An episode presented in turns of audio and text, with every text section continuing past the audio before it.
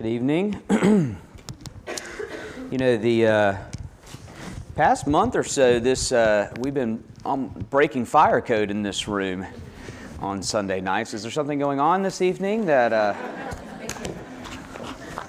I saw the Carter, the whole Carter family was at our main campus this morning because uh, in the, as you'll hear in a second, one of my we baptized uh, my youngest son and my oldest son joined the church, made his profession of faith, and Phil and Sarah Jane and the whole Carter family were there. And I was like, man, thank you so much for being here to be a part of this. He's like, bro, Super Bowl. And I was like, so, okay. So, thank you for your faithful, you faithful few who love Jesus more than football. 1 Peter 2 9 through 12. but you are a chosen race, a royal priesthood, a holy nation, a people for his own possession, that you may proclaim the excellencies of him who called you out of darkness into his marvelous light. Once you were not a people, now you are God's people. Once you had not received mercy, but now you have received mercy. Beloved, I urge you as sojourners and exiles to abstain from the passions of the flesh, which wage war against your soul. Keep your conduct among the Gentiles honorable, so that they may see, so that when they speak against you as evildoers, they may see your good deeds and glorify God on the day of visitation. The word of the Lord. Lord, uh, as we come to your word, um, we, we do, we laugh, but Lord, we, we also recognize that um, this is a profound statement. Um, as, as our culture and our country um, gathers around what, in many ways, is um, the God of our culture. And, um, and Lord, we're here. We're here. And because we strange exiles and sojourners in this world love you.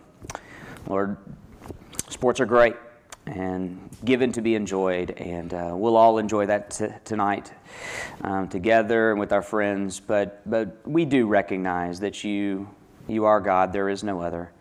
And uh, it is a joy to come together uh, and worship you and to hear from you now. And so we pray that you would bless us and uh, let us let us see wonderful things from your word and change our hearts and our lives, Lord, for your glory, we pray. Amen.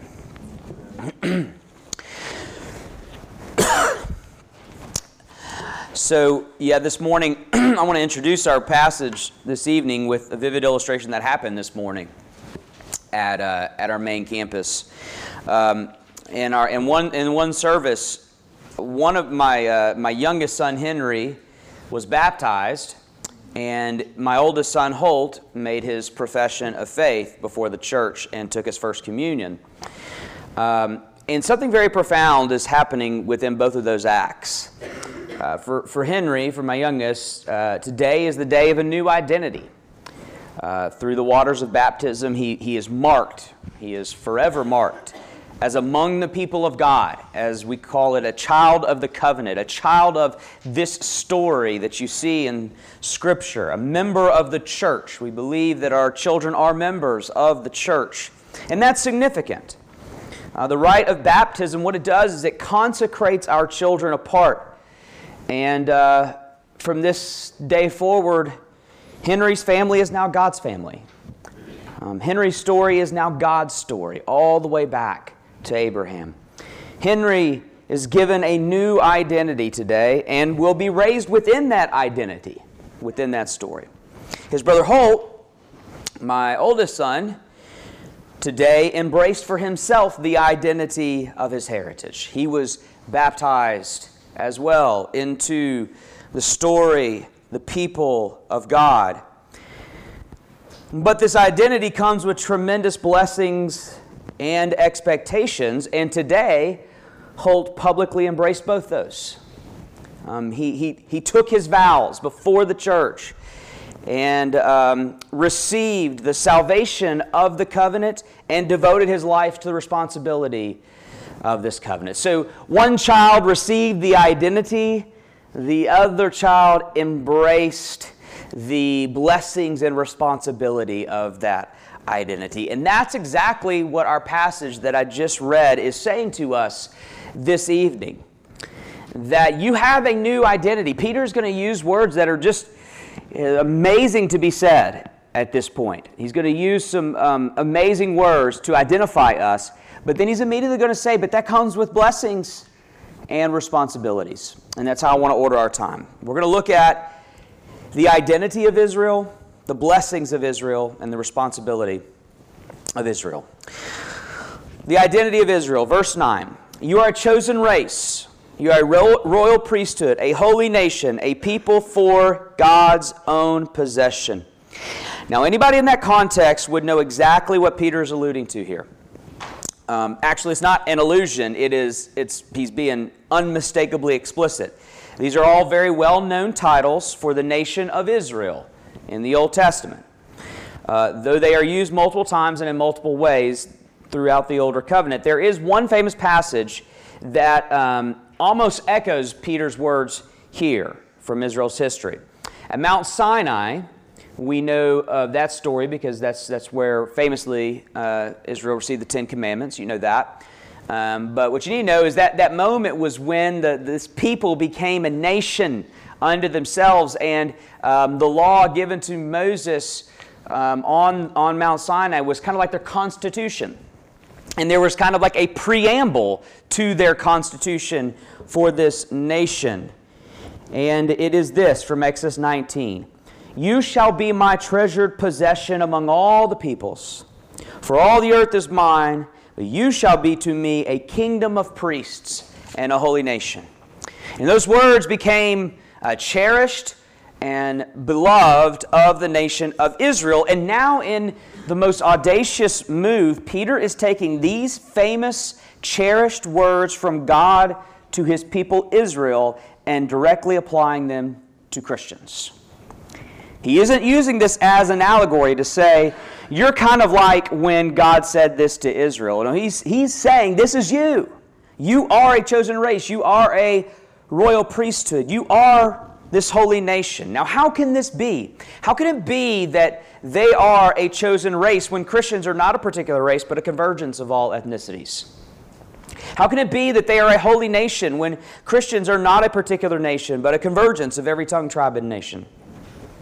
This language made sense when it was applied to Old Testament Israel as an ethnic people group and a singular nation. But how can Peter apply these words to Christians who have no designated race or nation or tribe or people and so forth? Well, the answer, and this is fundamental to the story of the Bible. Um, if you're unfamiliar, uh, if you're unfamiliar with how the Bible fits together and all that, that's totally okay. Um, if, if you're kind of newer to the scriptures and don't really know about how the whole Jew Israel thing relates to us and all that, listen up here for just a minute. Let me, let me, let me show you what, what we're talking about in this. The answer to all this is that the gospel has taken the every tongue, tribe, nation, diversity of the Christian faith and unite us together as one race, one priesthood, one nation, one people of God's own possession. And we actually have a name and that name is Israel. And we actually have a history and a heritage, and that's the Old Covenant with its covenants. Let me explain this. The story of the Bible is, for the most part, the story of Abraham, this guy Abraham and his family. That's essentially what the Bible tells from Genesis 12 on, is the story of Abraham and his family. God chose Abraham and promised that his descendants would be as numerous as the stars in heaven, as you heard in your Old Testament reading. That's that moment. And that these descendants, all of the people that come from Abraham's heritage, would be blessed by God, meaning they would be the recipients of God's promise and his very salvation. So essentially, the promise is this Abraham, whoever comes from you will be saved. Okay? And so the Bible essentially tells the story of Abraham's blessed heritage, which became known as Israel two generations in. Abraham, Isaac, Jacob. Jacob was renamed Israel. That's why we use the name Israel.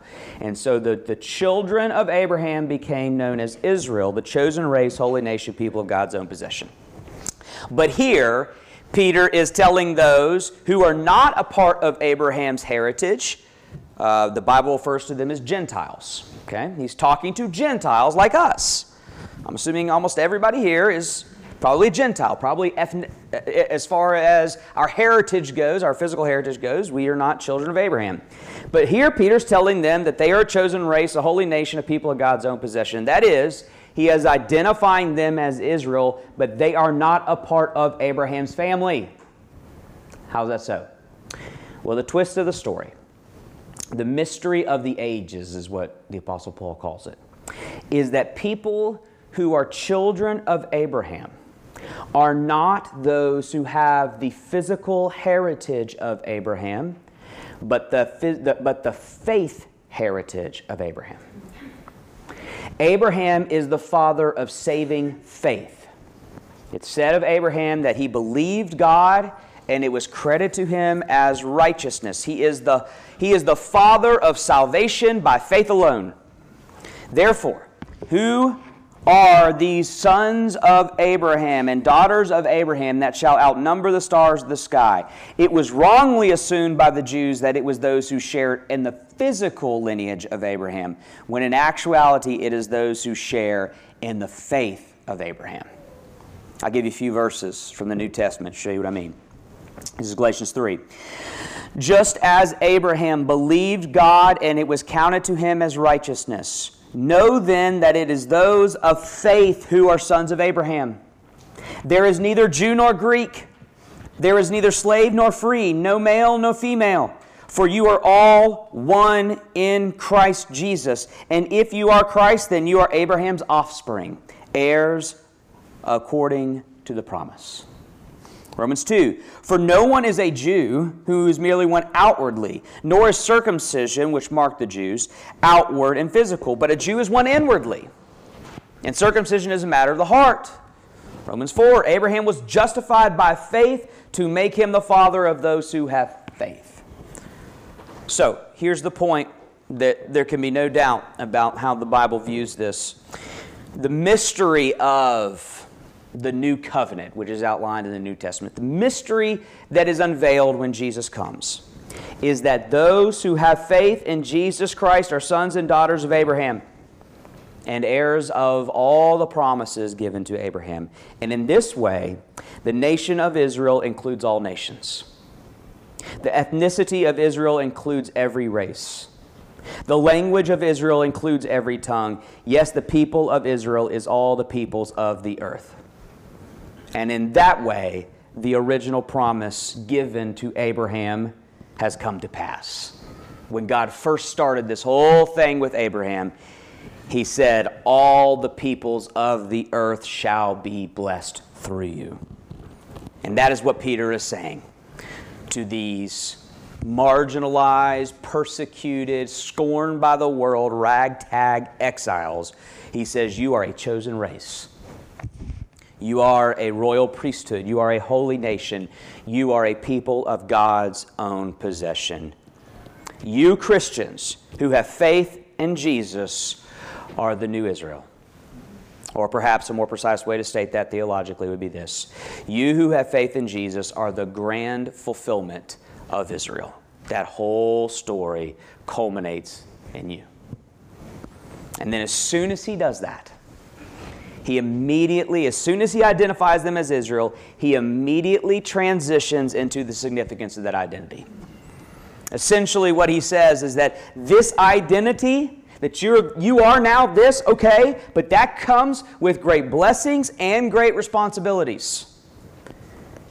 And that's where I really want to focus our time with more of application. That was kind of the teaching part of it, the identity of Israel. Now let's look at the implications of that. First, the blessings of Israel. Verse 10. you, once you were not a people, but now you're God's people. Once you had not received mercy, but now you have received mercy. Once again, this is unmistakable language uh, for the people of Israel, and it calls to mind the promises that God gave Israel, both external and internal promises. We see the external promises in that phrase, once you were not a people, but now you are God's people.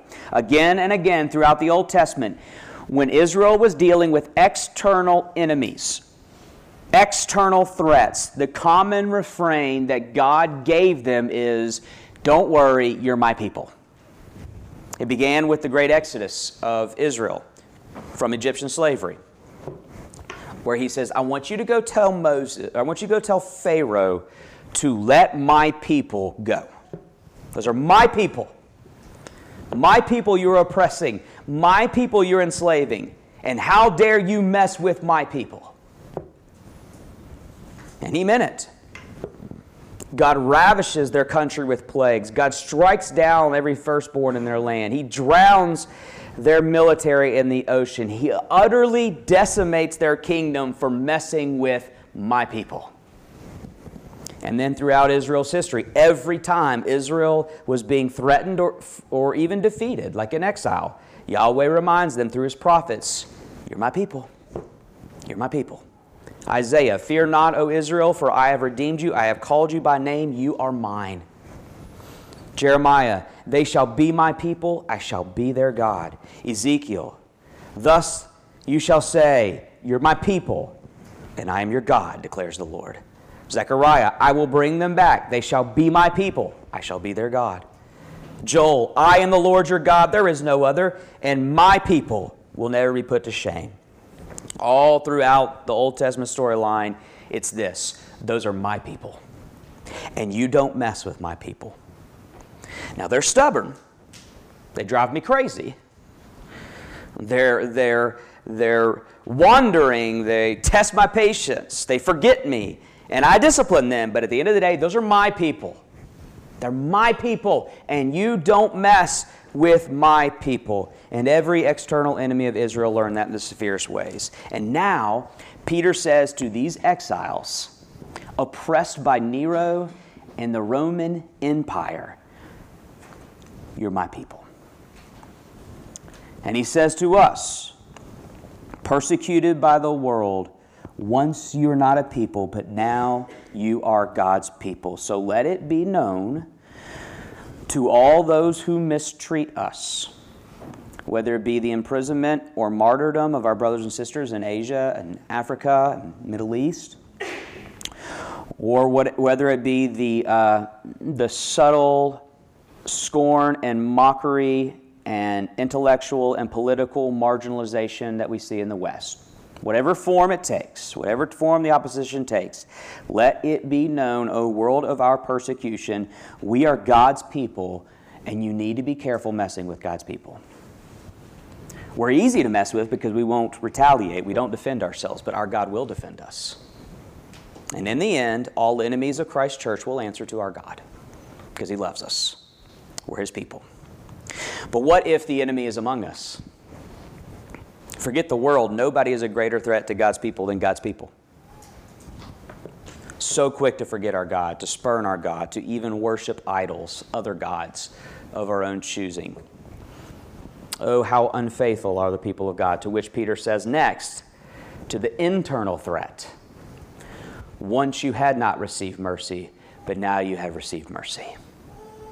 That language is from a prophet, Hosea. His story is a fascinating story that I commend to you. Um, the Lord, the Lord uh, didn't just have Hosea prophesy, he made him actually experience the pain that God was going through when he prophesied. He basically, he said, I want you to prophesy out of your own experience. And so, um, and so what the Lord did, he said, the book opens, the Lord said to Hosea, go take yourself a wife of whoredom and have children of whoredom for the land commits great whoredom by forsaking the Lord. And so Hosea takes an adulterous woman as his wife, and again and again feels the pain of her betrayal as she goes after her lovers. And she conceives illegitimate children, and God has Hosea give them the most awful names that describes what Israel deserves. So one child is named not my people. Another child is named No Mercy.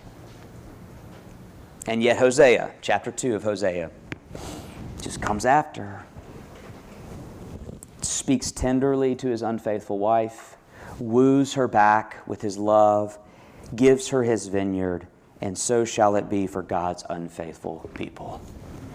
And then regarding his children that represent what Israel deserves, the Lord says to Hosea, Say to not my people, You're my people. Say to no mercy, I will have mercy. And now Peter says to us, Once you were no mercy, but now you have received mercy.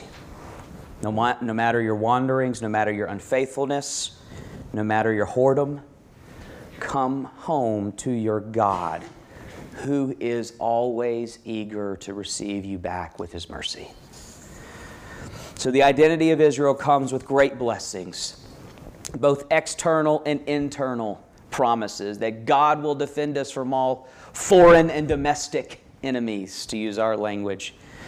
But our new identity doesn't just come with great blessings. Now belongs to us the great responsibility of Israel, which is nothing less than God expected Israel to save and fix the world.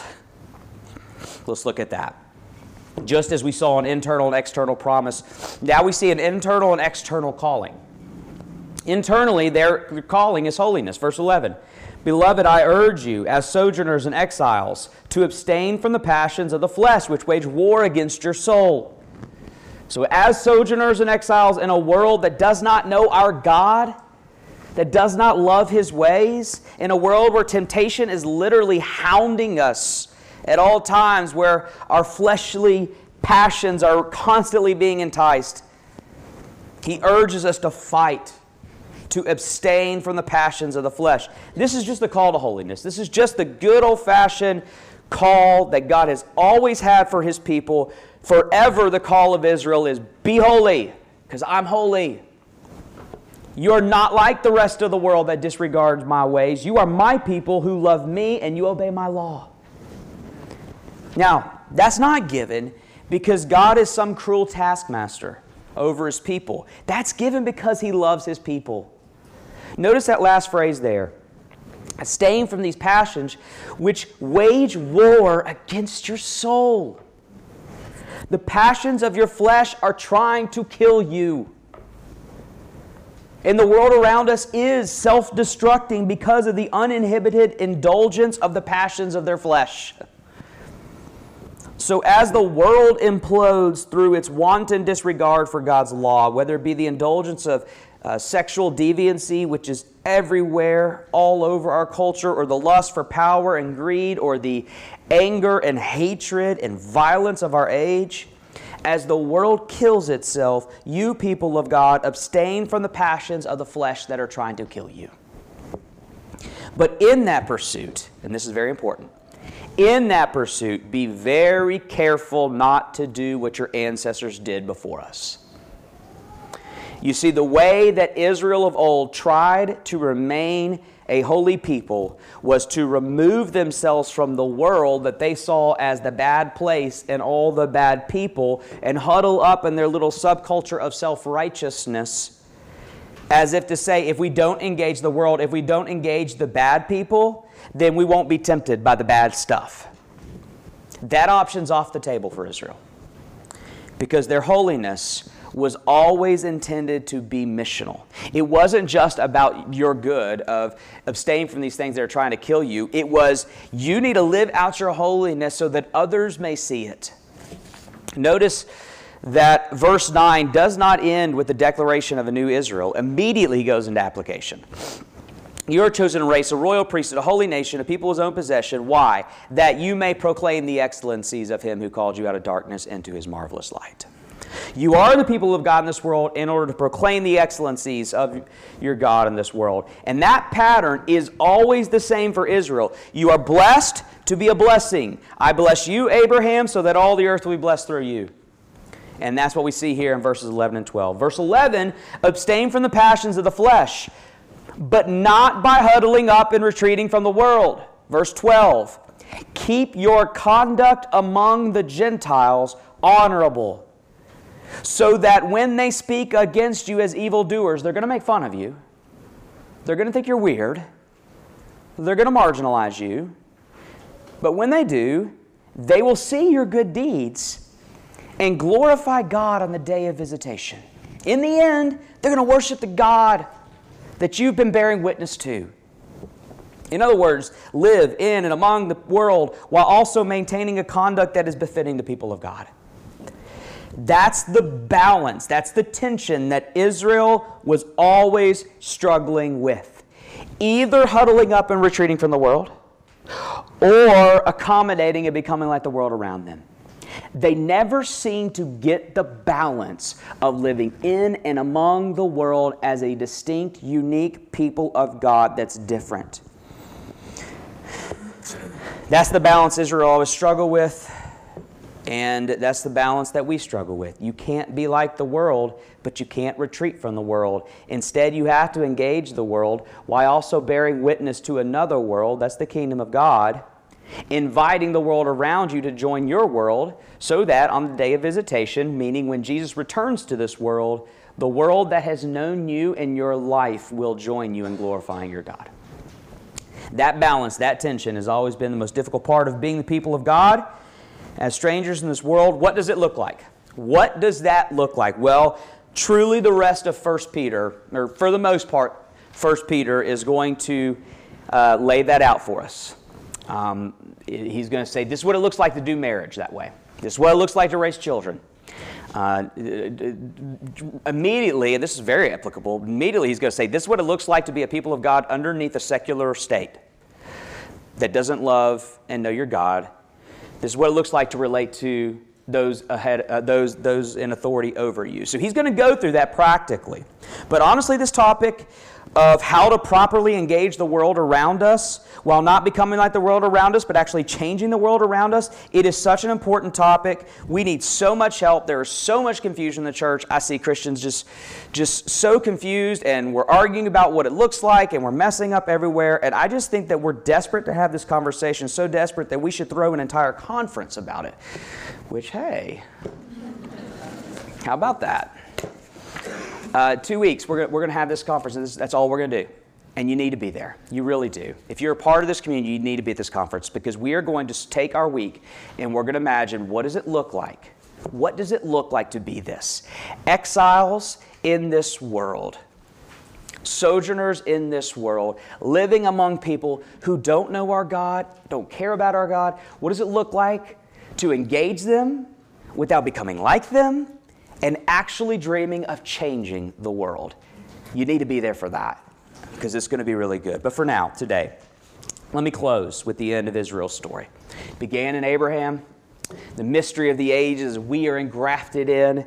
Let's go to the end of the story.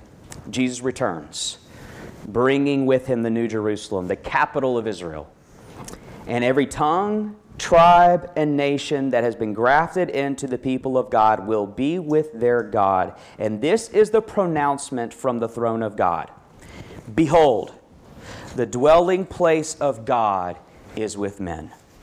He will dwell with them, and they will be his people. And God himself will be with them as their God. Did you notice a slight change, which is the change that God's people have been pining after through the ages and centuries. Again and again, God has been telling the generations of Israel, You will be my people, I will be your God. You're my people, I'm your God. And he's still saying that at the very end of the story with one slight change that makes all the difference in the world. They will be his people, and God himself will be with them as their God. It's not just that we are His people and He is our God. We are His people and He is with us as our God. Finally, God's people will be with their God. Until then, we have a sacrament, which is the closest we get to being with our God. Let me pray and prepare our hearts for it. God, help us to come to this meal where you promise a special measure of your very presence. You are our God, we are your people, and we want to be with you. Come join us in this feast, Lord. Be with us. Overwhelm us with the good news that you are our God, we are your people, holy nation, chosen race overwhelm us with that, both the blessings and the calling of that. And may we live our lives with the high and holy calling that you gave to Israel to save, redeem, heal this broken world. In Jesus' name, amen.